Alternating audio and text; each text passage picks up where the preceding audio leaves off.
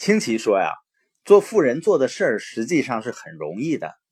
由于科技的进步呢，现在有很多现成的系统，能够帮助我们普通的人去建立自己的企业。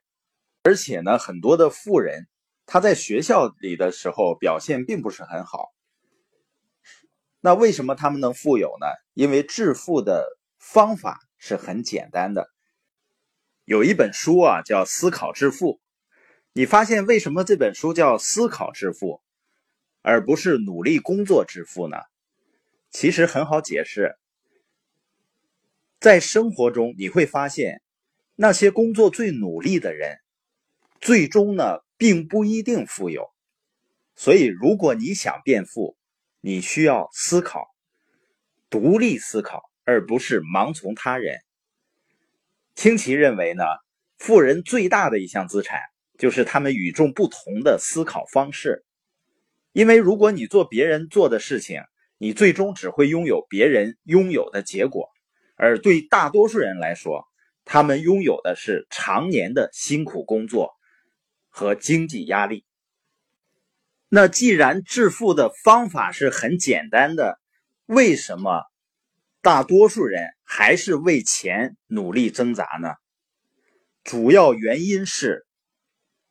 恐惧，人们害怕犯错误，人们害怕财务的损失。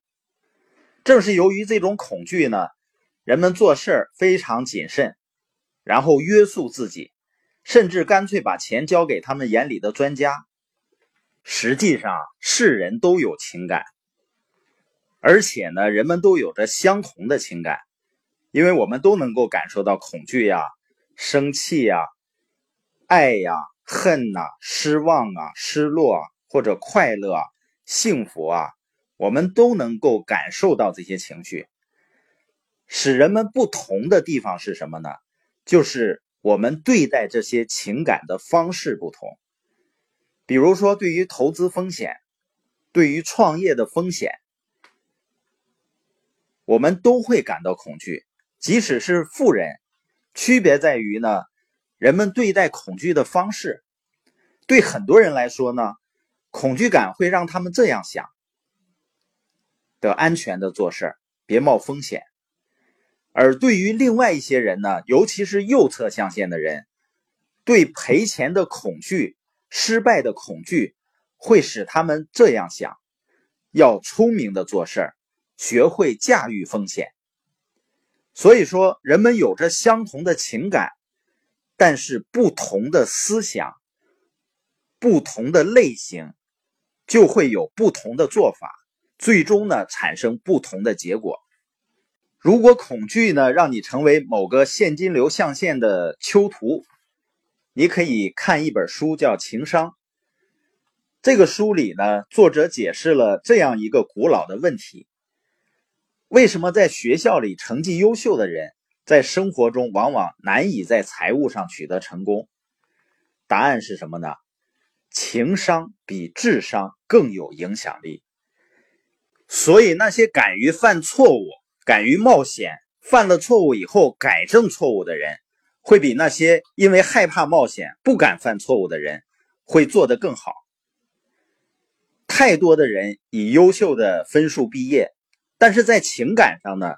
却没有准备好去冒险，而你发没发现，很多的经济专家、经济学家，很多教经济学的老师并不富有。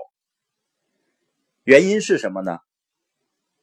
学校是一个惩罚犯错误的人的环境。你在学校里如果犯了错误，会不会受批评呢？一定会的。而且很多的老师，他们自己通常是情感上害怕犯错误的人。